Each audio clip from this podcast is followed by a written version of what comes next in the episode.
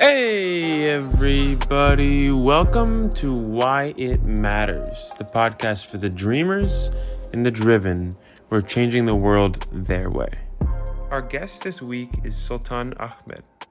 He created a company called LXL Ideas that uses film as a form to educate young people, while also inspiring them to wonder what they want from life.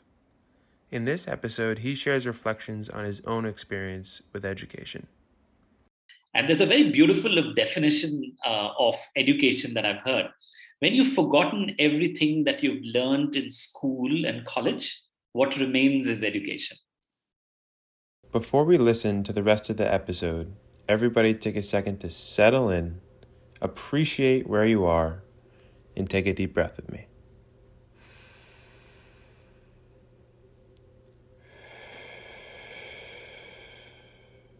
And now, off to the episode.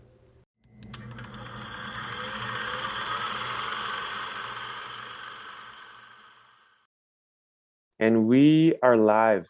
Sultan Ahmed, welcome to Why It Matters. Thank you so much, Luke. It's such a pleasure to be here with you. And and for me as well. Um, I'm excited to, as we were talking about it briefly before we hopped on the live air, I'm excited to get into a topic that seems very unique in the world um, and very unique for yourself. And you seem like one of the people that's leading the space. Um, and relating to education and film and this mixture of teaching and this new way of approach, especially to young people when they're in their formative years, of how they can become people that they feel good about themselves, they feel, feel fulfilled. And the other day I was watching, uh, I was listening to a podcast about someone talk about kids and young people, and they're saying that nowadays parents want their kids to be happy and they don't want their kids to be good people. And so I think it's really interesting mix of how you create a space for to form and help young kids explore themselves to become what they want to be. Um, so I'm fascinated to get into how you what your approach is to that. Before doing so, I would love to learn a little bit about yourself. And I've been fortunate to start to interview people from different places around the world. And so I would love to learn like who is Sultan and where are you from and what has shaped you into doing the work in film and education that you do now? I belong to a city called Bangalore in India. I've uh, I'm born here and I've done most of my education here, the formative education here, and uh, uh, you know I studied chemical engineering. And I studied chemical engineering because my mother wanted me to become an engineer. And that's what almost every other parent in India wants you to be. I didn't have a choice in that matter. But the good thing that happened while I was studying engineering was that, I was very good at public speaking. So I was representing my university for all kinds of debates and you know public speaking events. And it so happened that in one of the public speaking events, there was a who was a judge and uh, obviously, I won that competition like I did most competitions I participated in across the country. And she said, "Why don't you come over to school and uh, you know uh, help my children out in uh, public speaking?" Hmm. I thought it was a good idea, and the only question I asked her was, uh, "Would I get paid?" And she said, "Yeah, you will get paid." And that's how my stint of working with students started around 20 years ago when I went into a school to teach public speaking while I was working with these uh, students who were not very, you know, much younger than me, they were just two or three years younger than me, some of them, I realized that it was not enough to just learn public speaking. There's something called as communication.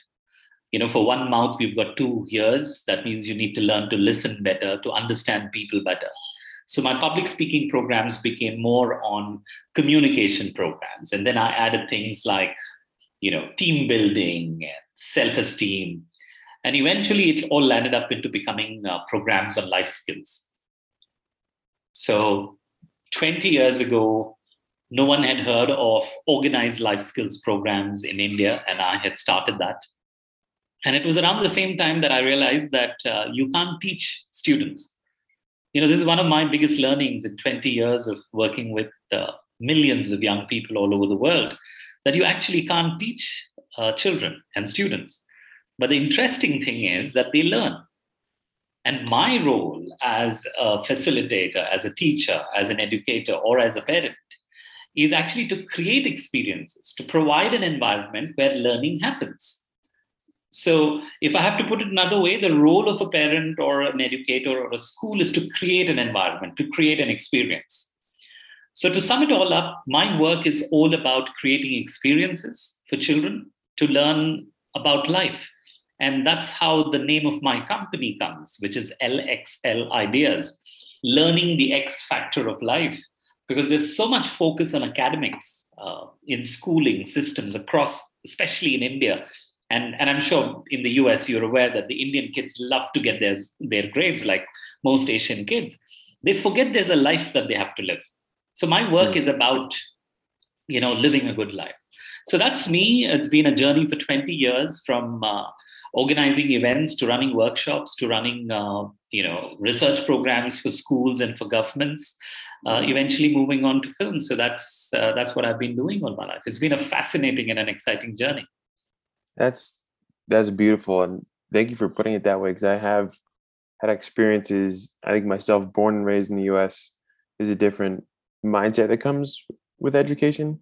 Um, not for sure, definitely not all bad, and but there is a lot of good. Um, and being, I was in a school and a college where I got to meet people from different places around the world. A really great friend from Bombay in India, um, and so got to see what his perspective was on education and how it shaped him and how he approached college and definitely did see that there's different things that you value based on what you've been taught at a young age which is cool that that's the work that you're doing um, before hopping into that subject area i'd love to step back and go back to the moment when maybe you first started to explore the space had a realization in this space and we're like i'm gonna i'm gonna take a little branch off this this path that's been set up for me because I think that's a really interesting place in life and a spot in life that a lot of people that are doing things that quote unquote matter or, or doing something that's more entrepreneurial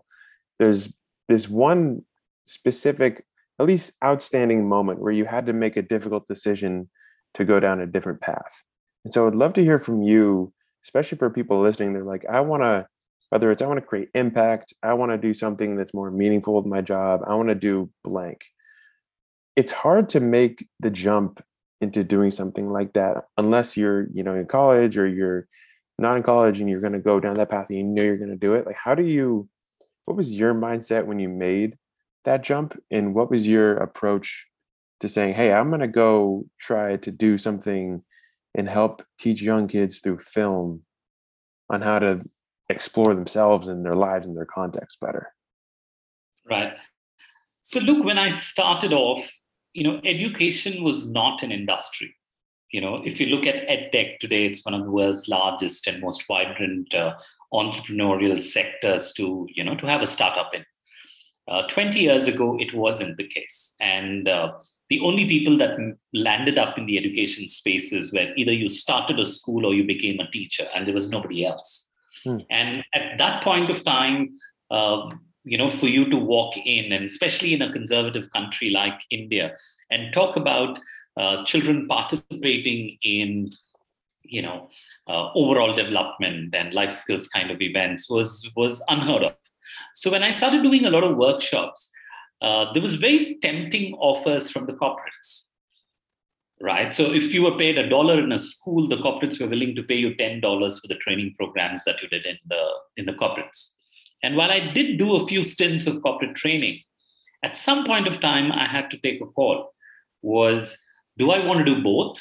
Focus on the K-12 segment, which is what my my passion lied and my love lied, or start doing corporate training and working with the corporates because there's a lot of money there. This was when I uh, you know, had to make a very difficult choice. And that choice became very easy for me because I remembered a wonderful example as a child while I was growing up. Uh, you know, when we were little kids, we used to go to this uh, family physician, the doctor that the family went to. And no matter what problem you had, you had fever, stomach ache, no matter what issue you had, you always landed up going to the family doctor. And the family doctor called, you know, you know, charged very little money, which is equivalent to probably a couple of dollars those days uh, you know, in, in, in Indian rupees. And in one of those occasions, as a little child, I remember my grandmother was uh, very unwell and she had some heart issue. And we took her to a heart specialist. And the, the heart specialist consulted her for probably 10 minutes, five or 10 minutes. And he charged uh, her what was equivalent in those days of $100. Wow. So I turned around and asked my mom, saying that, you know, our family doctor, he only takes one or two dollars for all the problems that we have. Whereas here, and he talks to us a lot, spends more time. And here's this guy who hardly spent five, ten minutes and he was charging us hundred dollars. so my mom, I mean, my mom told me something which is going to stay with me for the rest of my life. She said that he's a specialist. He specializes in, uh, you know, in in the cardiorespiratory uh, systems, and being a specialist is very valued in this world. And I think that's when uh, that kind of you know, I remembered it and I decided that I'm going to focus on the K 12 space, on, on the kids domain. And uh, that was one of the key decisions that I had to take very early in my career whether I go behind money or go behind uh, what I'm good at. And I'm glad I chose the latter because today, when I look back, it's been both a very satisfying journey as well as a very enriching journey financially and as a, a business venture. We've been extremely successful. Thank you for sharing that story. Um, I think I've had a range of my own experiences with my family and my parents specifically, where it's like this. I remember my mom was telling me about she was really unhappy and she graduated from college and moved to New York City, and she nothing was really aligned in her life, and so she left to go to Boston for the weekend and essentially like left New York, quit her job, got to Boston, and had this kind of risky move in life, but you just she always told me from that story like where there's a will, there's a way. And she found she had her will and she figured out her way with no job in place and all this stuff. And that's a story and a lesson that I keep in myself is where there's a I, I deeply believe that where there's a will, there's a way, and you can really do anything that you set out to do if you really, really believe it. I think families and integrating beliefs is super interesting, and I I do feel like that relates to the work that you do. Um, and so, before we got on air, you mentioned this term film pedagogy, and so I would love to hear either if you feel a description of that term or what what a high level description of your work is. Right. So the evolution of the idea of using films in the education uh, purpose that we do to teach life skills and social emotional learning has been very organic. For the longest time, uh, like I mentioned, that we started off by doing these life skills workshops in schools. Now, eventually, after almost a decade of doing workshops, we had become one of the largest life skills training companies in South Asia. But the problem was that uh, no matter what content and modules you created, the way it got delivered in the classroom depended depended on who was delivering it.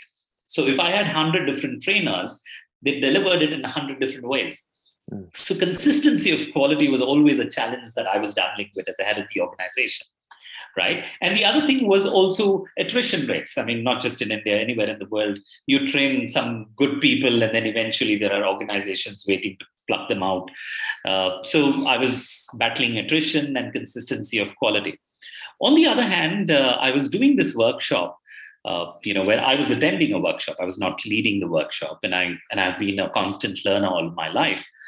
And that's another facet of my life that I'm very proud of, is where I consistently learn, both formal and informally.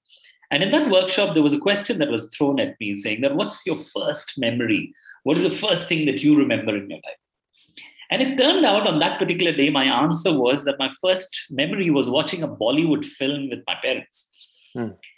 And this was, you know, I was in my early 20s, and this would have been uh, what 20 years ago as a two, three year old, four year old child. I still remember the story. I, in fact, remember the songs. You know, the Bollywood films have these songs in them, and I could even remember that song. And that was the answer that I gave. And later, when I was reflecting on my answer, I realized, oh my God, can you imagine the kind of influence that films had on me? Mm. And, and, and subsequently, if you look back, there are those uh, moments in our lives, especially with uh, films, uh, they, they remain with you. And uh, this got me fascinated. and, and I started doing a lot of research around the impact of films and what films have done. And the past 10 years, I've spent a lot of time trying to understand how films change societies. So let me give you some examples of how Bollywood today has changed the way Indian society uh, dresses. India, Indian fashion is nothing but Bollywood fashion. Uh, the language that we speak is very, you know, there's a lot of Bollywood that comes in. In could fact, you give a, sorry, could you give a just brief for people that don't know what what is Bollywood? So, in films made in India predominantly, and and uh, Bollywood would be a term that's used for films that are made in Hindi, the the Indian language. Of course, we have several other massive industries that, uh, you know, we make films in Telugu and Tamil and Kannada, different languages, and they all have their different names, Tollywood and Kollywood. But Bollywood is the one that the West refers to as Indian films, and, and I'm going to categorize all Indian films as, uh, you know, the Bollywood uh, in, in, in my language. So, in, in fact, uh, you know, customs and traditions in Indian weddings or in the way we run our festivals have changed because we saw that happening in, in a movie and then now we've adapted it. So that's the impact it goes down. So uh, when I started studying this, I realized that a well made film blends four very, very integral aspects of learning together. A well made film is audiovisual, it's storytelling, it's entertaining, and it's emotional as an educator, you can use any one of those four to teach. And here's a medium that's put all of it together and mm. it's present to the audience. The only unfortunate part of the movie and the film industry is that for a hundred years, we've used it predominantly for entertainment. We've not used it enough for education. And that's my work. Using a medium which the world knows, understands very intimately, the world of film and content and using it in an in an area which it can have a great impact so that's the film pedagogy part of it we uh, lxl ideas the company that i had we probably the first ones to use it as a part of the organized curriculum anywhere in the world so the films that we make uh, these are short films these are based on research but made by the brightest young film talent that india has predominantly and these are very entertaining films which have won awards all over the world. So instead of teaching children through a workbook or a textbook or through an activity, the children are watching the film. And, the film becomes the main message carrier. Once the film is done, then there are debates and discussions and activities and projects around the film. So I want you to imagine every film in that class as a chapter.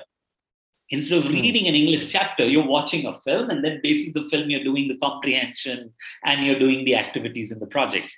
The kids love it because it's a medium that they look forward to. Uh, the parents and the teachers are very excited about it. So I think, yeah, uh, you know, this is the first step that we've taken, uh, and I think there's a long way to go. And the concept that we have is relevant for the world. So it's not just about what we do here in India.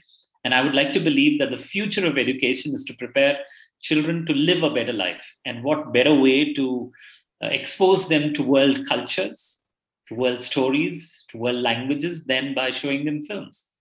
Super. And you know, I just want to add here one simple uh, but very startling, uh, uh, you know, perspective about there are two of the biggest change makers on the planet. Number one is technology, and we all know that you know how technology is changing our world. I'm not talking about the negative ones like climate and all of that stuff, right? So they, of course, they change makers. The second one happens to be migration. Hmm. So people are moving today more than they've ever moved today, right? Moving regions, moving countries. So any child growing up anywhere in the world, the parents or the educators have no clue which part of the world that child will actually grow up to live in. So, preparing children for a global world is an integral part of education today. It's not enough to teach them math and science. We need to teach them about the world, world stories, challenges, cultures. And I, and I believe that world cinema is a great way of doing that. So, if, if I were given a free hand, I would probably introduce world cinema as a part of a subject in every school across the planet. Super, super interesting. Thank you for sharing that. And I actually had a, a class when I, I studied abroad in Rome and I was there for a class and it was about film. And essentially what we did is every class we watched a film and then did something similar to what you're describing, which is the class then centered around that film. And I remember we watched Invictus, which is this film about the South African rugby team, and they won the Rugby World Cup right as the Right. country was going through political division and apartheid, and how that really was a lever. The sport was a lever for change, but then also the movie kind of s- told that story and acted as a representation of what other countries could could try to do something like that through sport or just the power of and I felt the emotion because I'm a huge sports lover and I I really love that idea and I'm fully support and love the all that you're doing. Um, one You know, the beauty of what you just mentioned is the fact that it it created a memory for you, and that's what films do. Hmm. So it's not just another lesson in your life, right? It's these are memories that are created, and there's a very beautiful definition uh, of education that I've heard. When you've forgotten everything that you've learned in school and college, what remains is education. That's funny. That's kind of bad, but I guess it is what it is. what Uh, remains, you know, the other things come in yeah, and go. yeah, But for what sure. remains with you is a part of your education, as a part of your learning and growing. definitely. It's very powerful if you th- if you live with that thought. Actually, Yeah. On on that note, there's some quote I came across um, from your website, which is you said you cannot teach students; they learn from their environment and experiences. And I feel like that relates directly to the quote you just mentioned, which is like, what is really like teaching in call it information knowledge? Sure, great, temporary, can apply to certain contexts, circumstances, and applications, but like in that quote, it's more about like the education that remains and like what you can take from your environment and the experiences of it and like the emotional side of it. And so I would love to hear about what is your approach with that idea and the movie concept, not sorry, not movie, the film concept that comes from that. And then how does that relate to education? So what do you feel about you mentioned storytelling and there's an emotional aspect, but maybe if you could share your approach on how all these things tied together and what your approach is to helping uh, you mentioned k through 12 students Right. young young individuals the future leaders of society and what is your perspective on creating a space and environment for them to be educated so as a response to that, I, I want to share a fact about the visual world and another psychological aspect of learning, which has been completely undermined or mostly undermined in the education systems. One of the problems of our present education system in most parts of the world is the idea of evaluating what you have taught. Mm. Right. So most educators, systems, and you know, educational systems in countries are, are focusing a lot on how do you assess learning? How do you assess, evaluate the learning outcomes? You know, I think there's a huge fascination for it. But as an educator who's worked with children for so many years, most of what happens in schools needs to be broadly divided into two parts. There's one part where there is a learning that's given to children, and there is an outcome that, that is measurable. The other aspect, which for me is the more bigger aspect, is in psychological parlance, you call them a seeding. So you sow a seed. And when you sow a seed, you don't get a fruit tomorrow morning or next year. Sometimes some plants take you know some trees take five or ten years. So i'm from bangalore and we love our mangoes. And a mango tree takes at least five to ten years to give out its first fruit. Mm. and there are some trees that probably take even longer time. So there's a lot of learning that happens in school at home. Uh, and a classic example is a lot of parents uh, you know when they watch their teenagers they think that their entire upbringing was a waste. Till the teenager becomes this 23 25 year old and then they turn around and say not bad we you know. We really lost him or lost her. And then they turn around and come back because the seeds then prosper. They they, they grow up. So and i think this whole idea for me of uh, using film is not necessarily to bring about change the next day in the morning in the child. That's not going to happen. But to seed a lot of thoughts a lot of ideas a lot of concepts in the minds of children without making uh, without giving them biases or without directing them what's right or wrong allowing them to flower those learnings so i think that's one aspect of uh, the film that i really like The other one is extremely factual. If we look today around in the world, uh, most of the content that's created today is visual content, mm. right? Uh, we're creating and consuming more videos and visual content than we've ever done in the history of man because in the past we couldn't. It was a very premium medium for 100 years, and before that, it didn't even exist creating the visual content. And suddenly we have this whole generation of young children who are so used to the visual content, and yet when they go to schools in most parts of the world, we're still teaching them reading and writing. And I find that quite bizarre because the way the world is communicating, creating, and consuming content, it's very visual. So, visual storytelling is the basic form of education for today's world that we live in. Like someone who's not, who doesn't read well, it's very difficult to expect them to write. You know, if they're not exposed to the world, if they're not well read, you know, you can't expect them to really write well. Similarly, if children are not exposed to well made visual content, you can't expect them to create good content as they're growing up. The problem today with K 12 children is just the quality of content that they're exposed to. It's atrocious. Hmm. It's very substandard. You know, here's a very interesting thing about children's content and content in general. Whenever we use the word children's content, what comes to our mind always is those animations for five, six year olds and below. The age group between 6, 7, and 12, 13 there's very little content that's made. In fact, if you look at YouTube statistics also, the least amount of content that's made is that age group between 6 to 12. Wow. So this is eight-year-old, nine-year-old does not want to watch the kiddie animated stupid stuff which the three-year-olds and five-year-olds are watching. So they have no choice but to start consuming adult content. So there is a dearth of content in a world where we are a very young world. More, I mean, what in a country like India, half our population is uh, below 20 years old, right? So we're talking about very, very young countries across the world. A lot of Middle East countries, a lot of countries around the world are very young, whilst a few of them are older countries. So visual communication, visual storytelling is what we are also trying to propagate through the idea of film pedagogy, where uh, watching good films is like reading good books or reading good chapters so tomorrow, when you have to tell your story and you have to communicate your brand story, your entrepreneurial story, you you do that very naturally.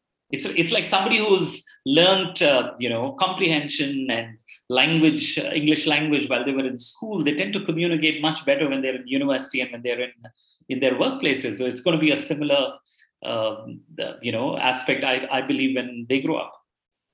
One thought that I had earlier, I think you just brought it up, was this concept of reading and writing. And I feel like for myself personally, like I'm a huge, huge, or I just, I definitely read. I spend a lot of time, I read a lot of books, or just, I read probably 10 to 12 books a year.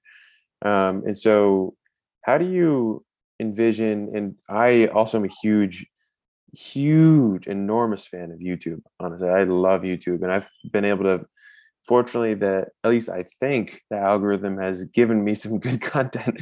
Hopefully i'm not in my own little world of consuming content but I've, i really believe i've gotten a great mix of reading great books and then also going to youtube and consuming great content. And I, I watch a lot of podcasts and stuff like that. So i'd love to hear from your point of view. You mentioned how reading and writing is definitely not on the trend. It's definitely way more with social media and tiktok and podcast interviews and YouTube and streaming. It's just it's nuts how much stuff is out there.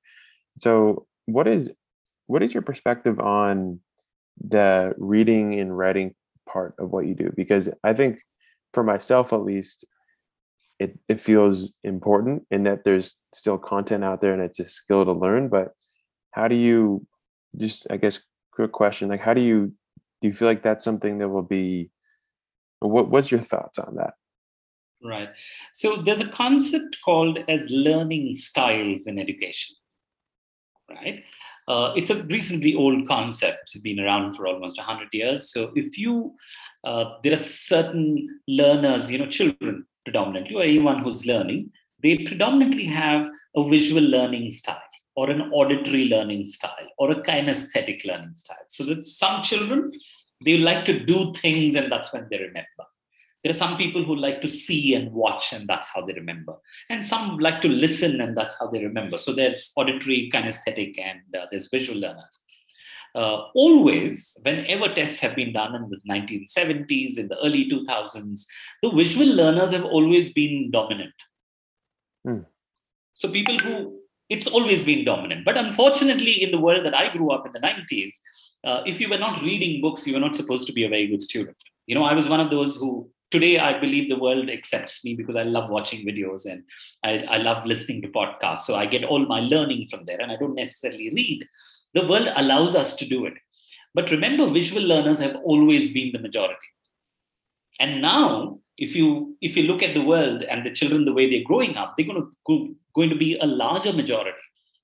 So the question is not about whether reading is better or whether watching is better.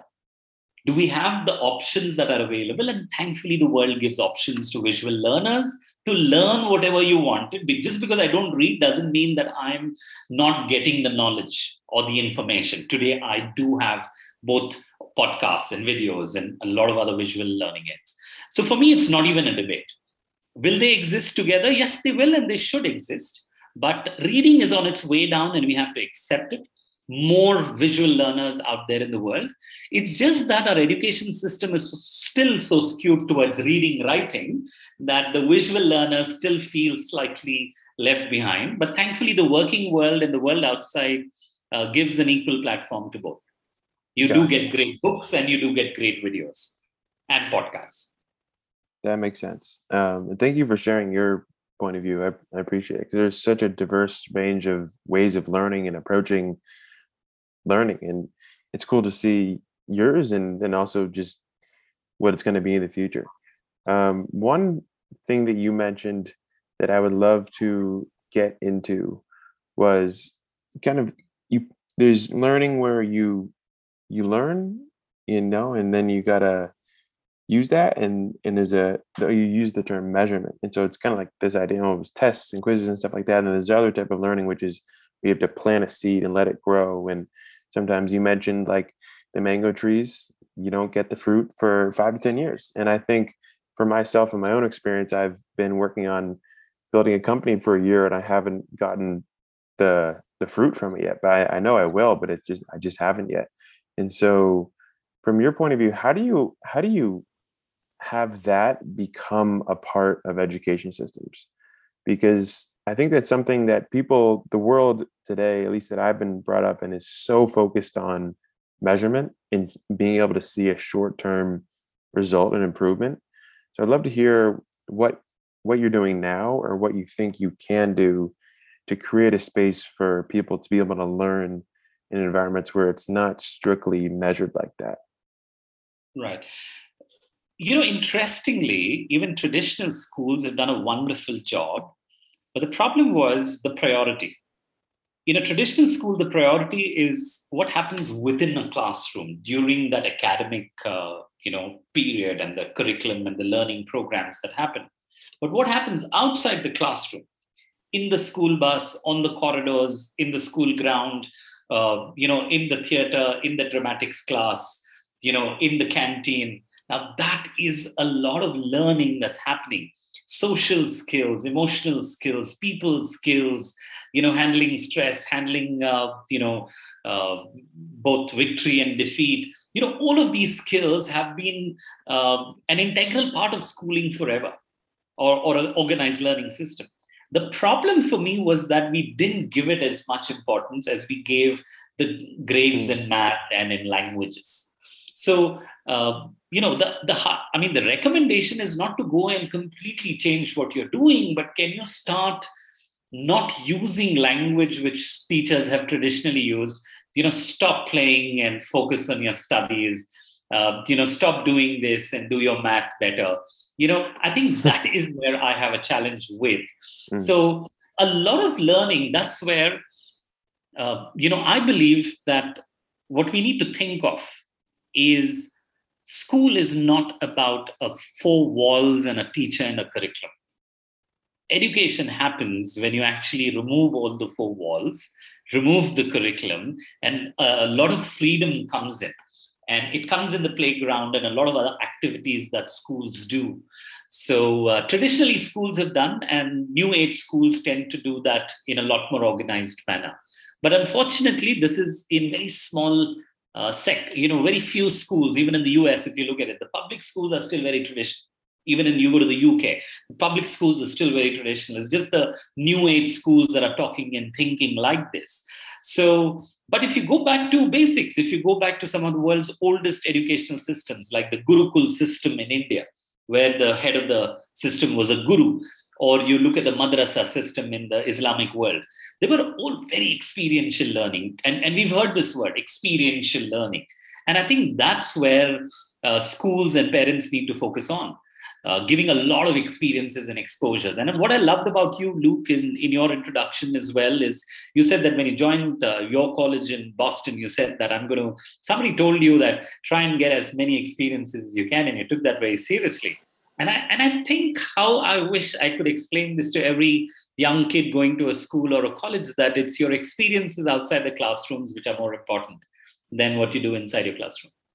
I fully agree. And I, I remember that moment crystal clear. I was before coming to college and I was sitting in a seminar and listening to a class and someone gave advice for me and other students who are coming in. They're like, just just try things. Just try things. And I I definitely took that to the max. I joined the rugby team, I joined a startup, I joined a club, and that was all within the first three days of being on campus and just went crazy with it. And honestly, I think the most important thing I learned from that was wasn't even the things that I learned from the activities. And those were super fulfilling and, and great. But what I really learned was what I didn't want to do. And I think that that was super important for me because by trying a lot of things, I got to say, I like that, but that's not what I want to do. I like that. That's not what I want to do. And so I, over the, if you have three years, four years, two years, of some type of education, even in high school, whatever it may be,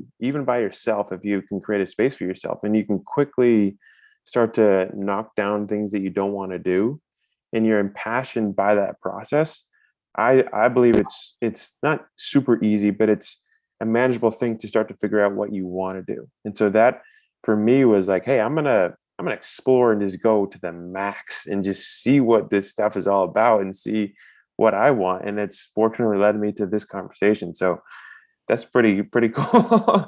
I think. Uh, you know, and, and I completely resonate with what you said. I think the idea of any individual going to a school or college is to try as many new things.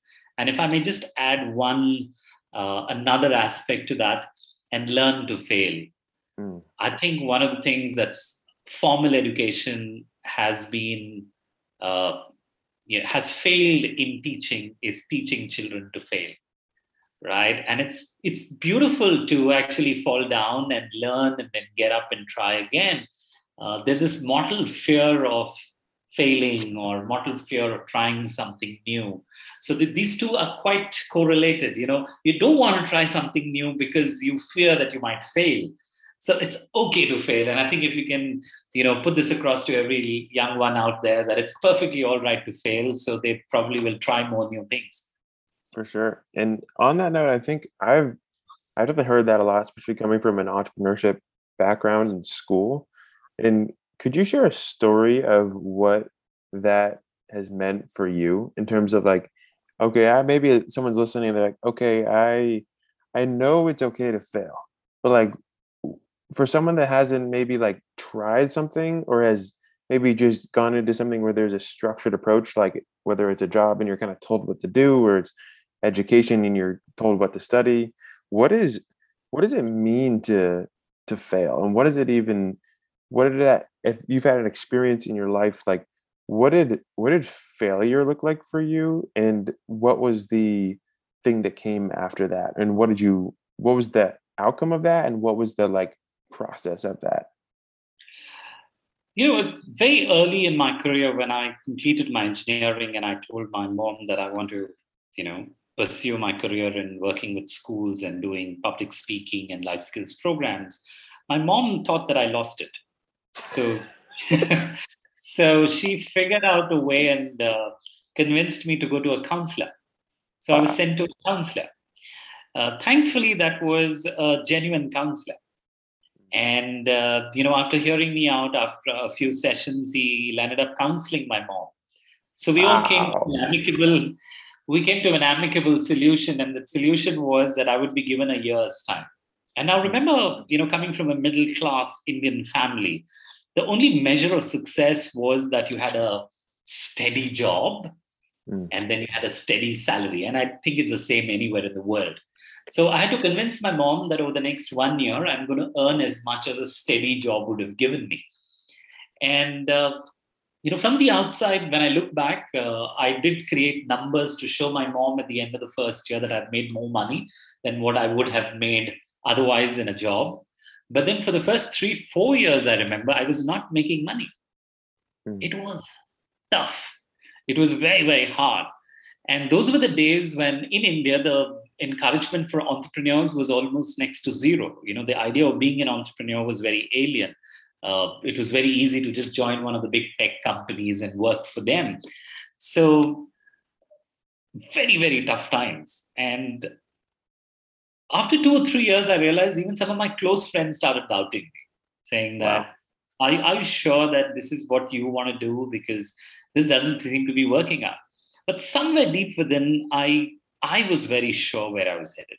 Mm. I was very uh, you know clear that what the path that I've taken has uh, you know will be successful for me in, in in all aspects financial social position recognition wise and it did happen and this was early 2000s and, and i don't remember between 2005 uh, i had made a list. You know you need all those things in your life. Uh, you need a mercedes car you need a harley davidson bike you need a, a house. You know you have all those lists when you're at college that you made. And i think very early in my career so the first four years was a struggle the next couple of years and i had more money than i ever wildly imagined. Mm. uh, very successful. And that continued luke and i just wanted to share with you that for the past uh, from 2004 5 up to 2020 we were doing bloody well. We did really really well. And all my life never imagined something like covid would happen. We mm. never planned for it. And suddenly when covid hit schools were shut down right? Mm. because all my work was b2b we were working with schools and schools had no clue what to do with themselves. And on the other hand, my other large business was doing events and activations for uh, big businesses like Dell and Microsoft and Unilever. And we were not doing events for children because there were no children outside, and we were not doing anything in school. So, uh, you know, the COVID has taught me that how do you uh, run a business because no B school taught us to manage cash flows when there's no income right? So, yeah. you know, you manage cash flows when there's an income and there's an there's an outflow. How do you manage a cash flow when there's just an outflow and there's there's no income?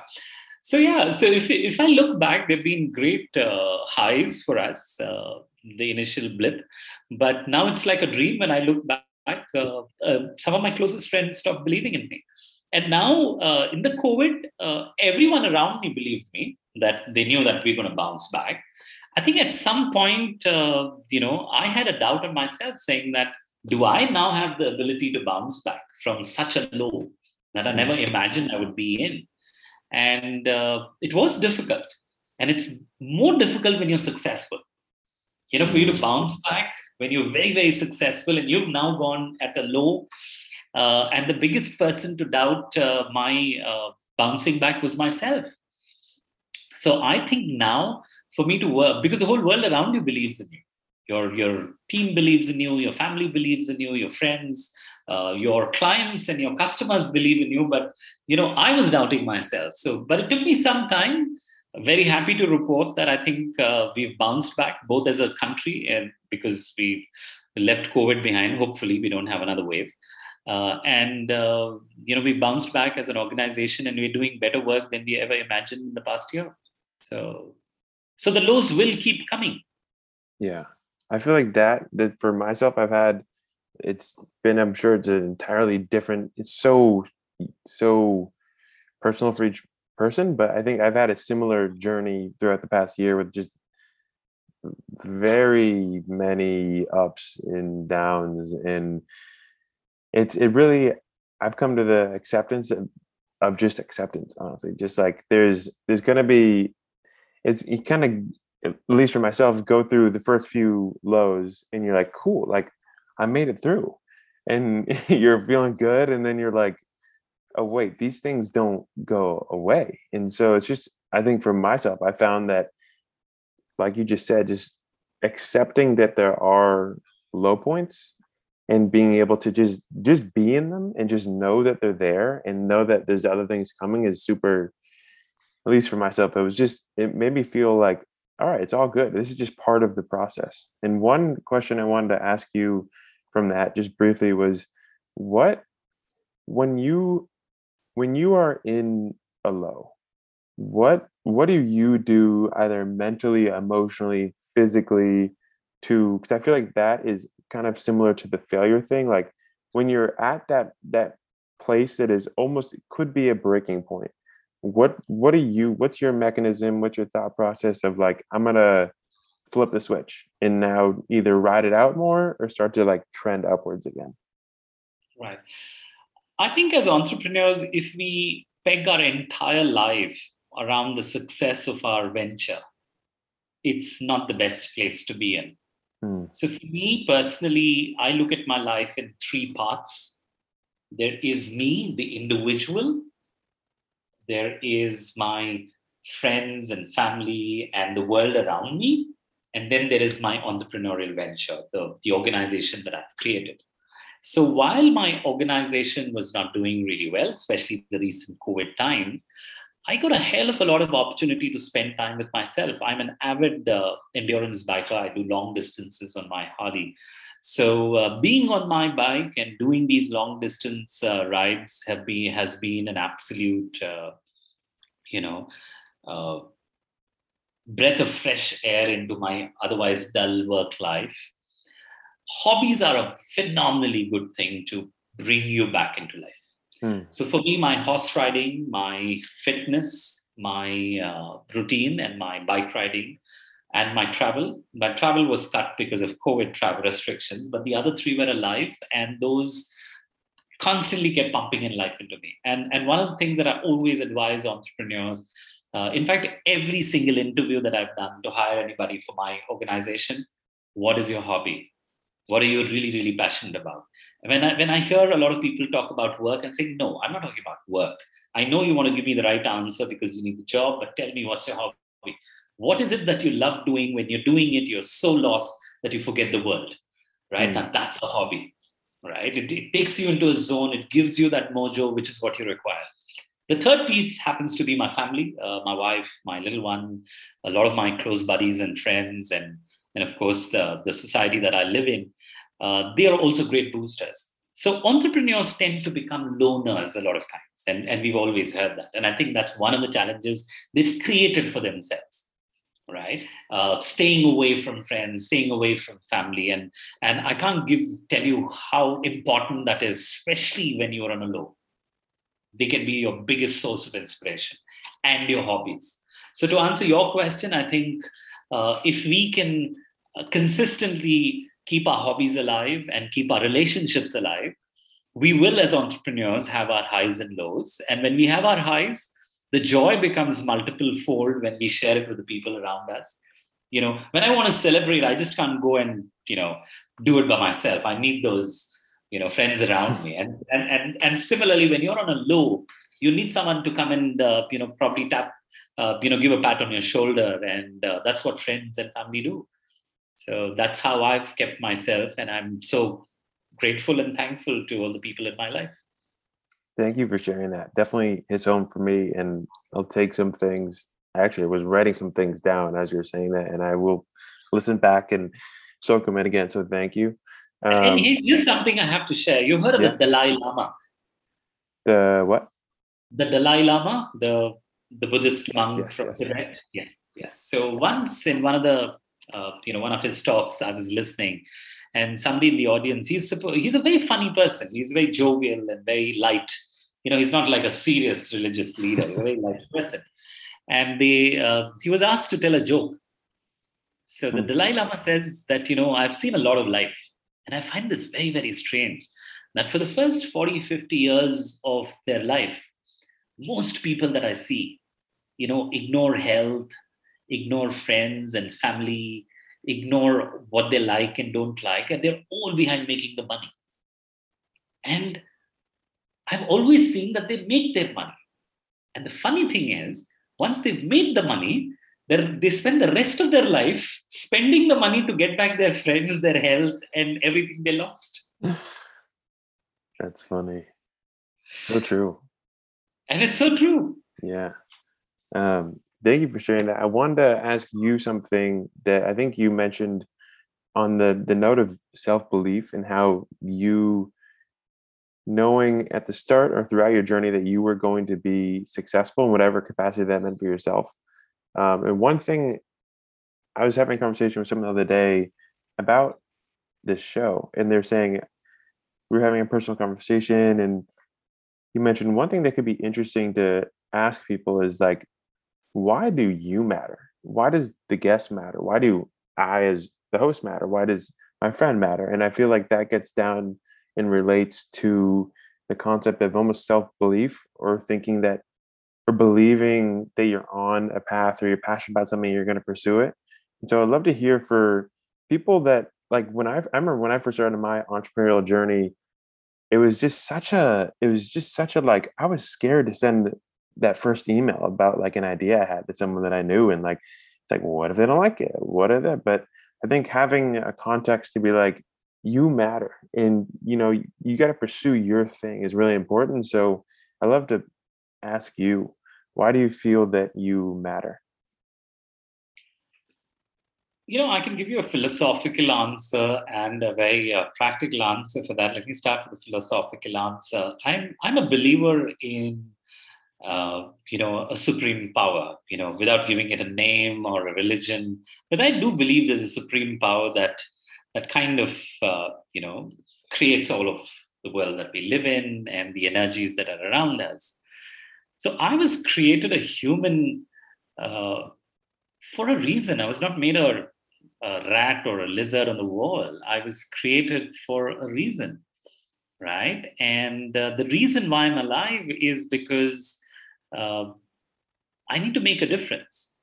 And if when I look at the word, I need to make a difference. And when I look at most of the world, you know almost everyone's life can be summed up in four or five sentences you know they're young kids who are going to school their entire uh, idea of going to school is to get good grades and get into college. The entire idea of college is to get a job.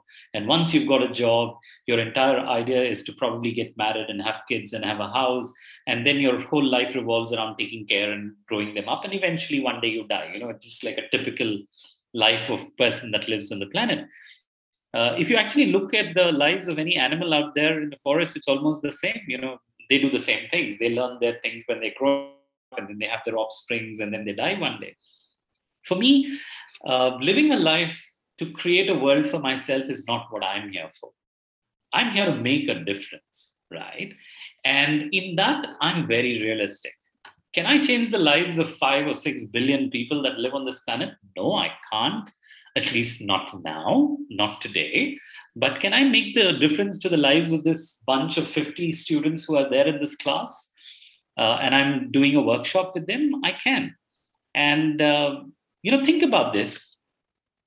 When I'm in this workshop, working with 50 teachers or 50 educators, they've given me the most precious thing of their life. They've given me their time hmm. because that time is never coming back to them if these 50 teachers gave me that one hour, that one hour for them is never coming back. So I now have the responsibility to make sure that that 50 uh, you know, hours that I was given, how do I add value to them?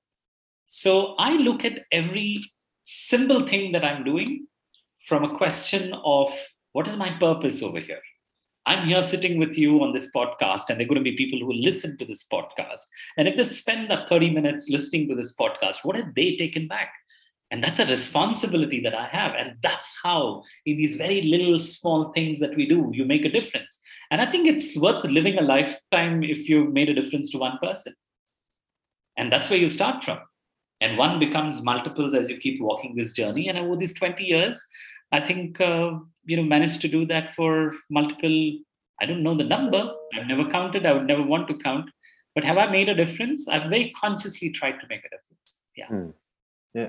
Thank you for that. And that we I think that that goes on to the that kind of ties into the conversation that I was having with my friend, which is that idea of you really do matter because if you have a difference on one person throughout 80, 20, 100 years, however long you live in on earth, like that that is that impacting that one person, that one person can go and then impact like a hundred thousand people potentially. Or maybe it's like so the ripple effects that are just not seen um and so i think it's a super super powerful thing to internalize and understand just one thing you can do and i would love to wrap up briefly with one question that is quite similar to that one but is in a different context and is why does your work matter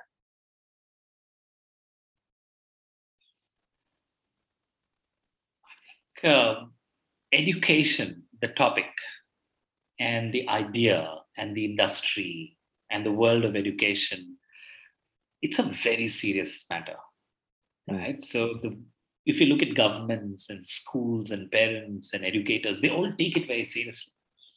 And in all the seriousness we've made it very serious for the child. And children don't engage with education as much as they should and my work is about trying to bring in some amount of joy and some amount of excitement and some amount of enjoyment for that child uh, in that learning process. And uh, and that's what we're trying to do at LXL Ideas to bring that joy back in learning, to make it more exciting and fun. And that's why we matter. I love it. I love that. And I love the concept of joy. And that's what this conversation brought me. So thank you for coming on, being guest, and sharing what you've experienced and learned from this career. And I'm excited to see where LXL Ideas goes and to see the impact it has. And maybe one day I could participate in a session you teach, hopefully, and get to connect in real life in person. Um, but thank you so much for coming on. It was a pleasure. Absolute pleasure, Luke, and good luck to you. And I love the idea of you and this whole journey that you're doing through this podcast. And uh, all the best to you. And uh, thank you so much. It was a pleasure being here.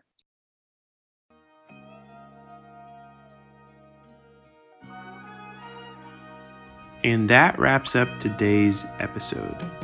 If you enjoyed the show, follow us on LinkedIn at Why It Matters and on Instagram at Why underscore it underscore matters underscore.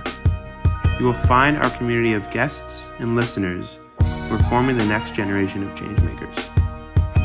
Come join the group of people leading humanity into the future. I'll see y'all soon.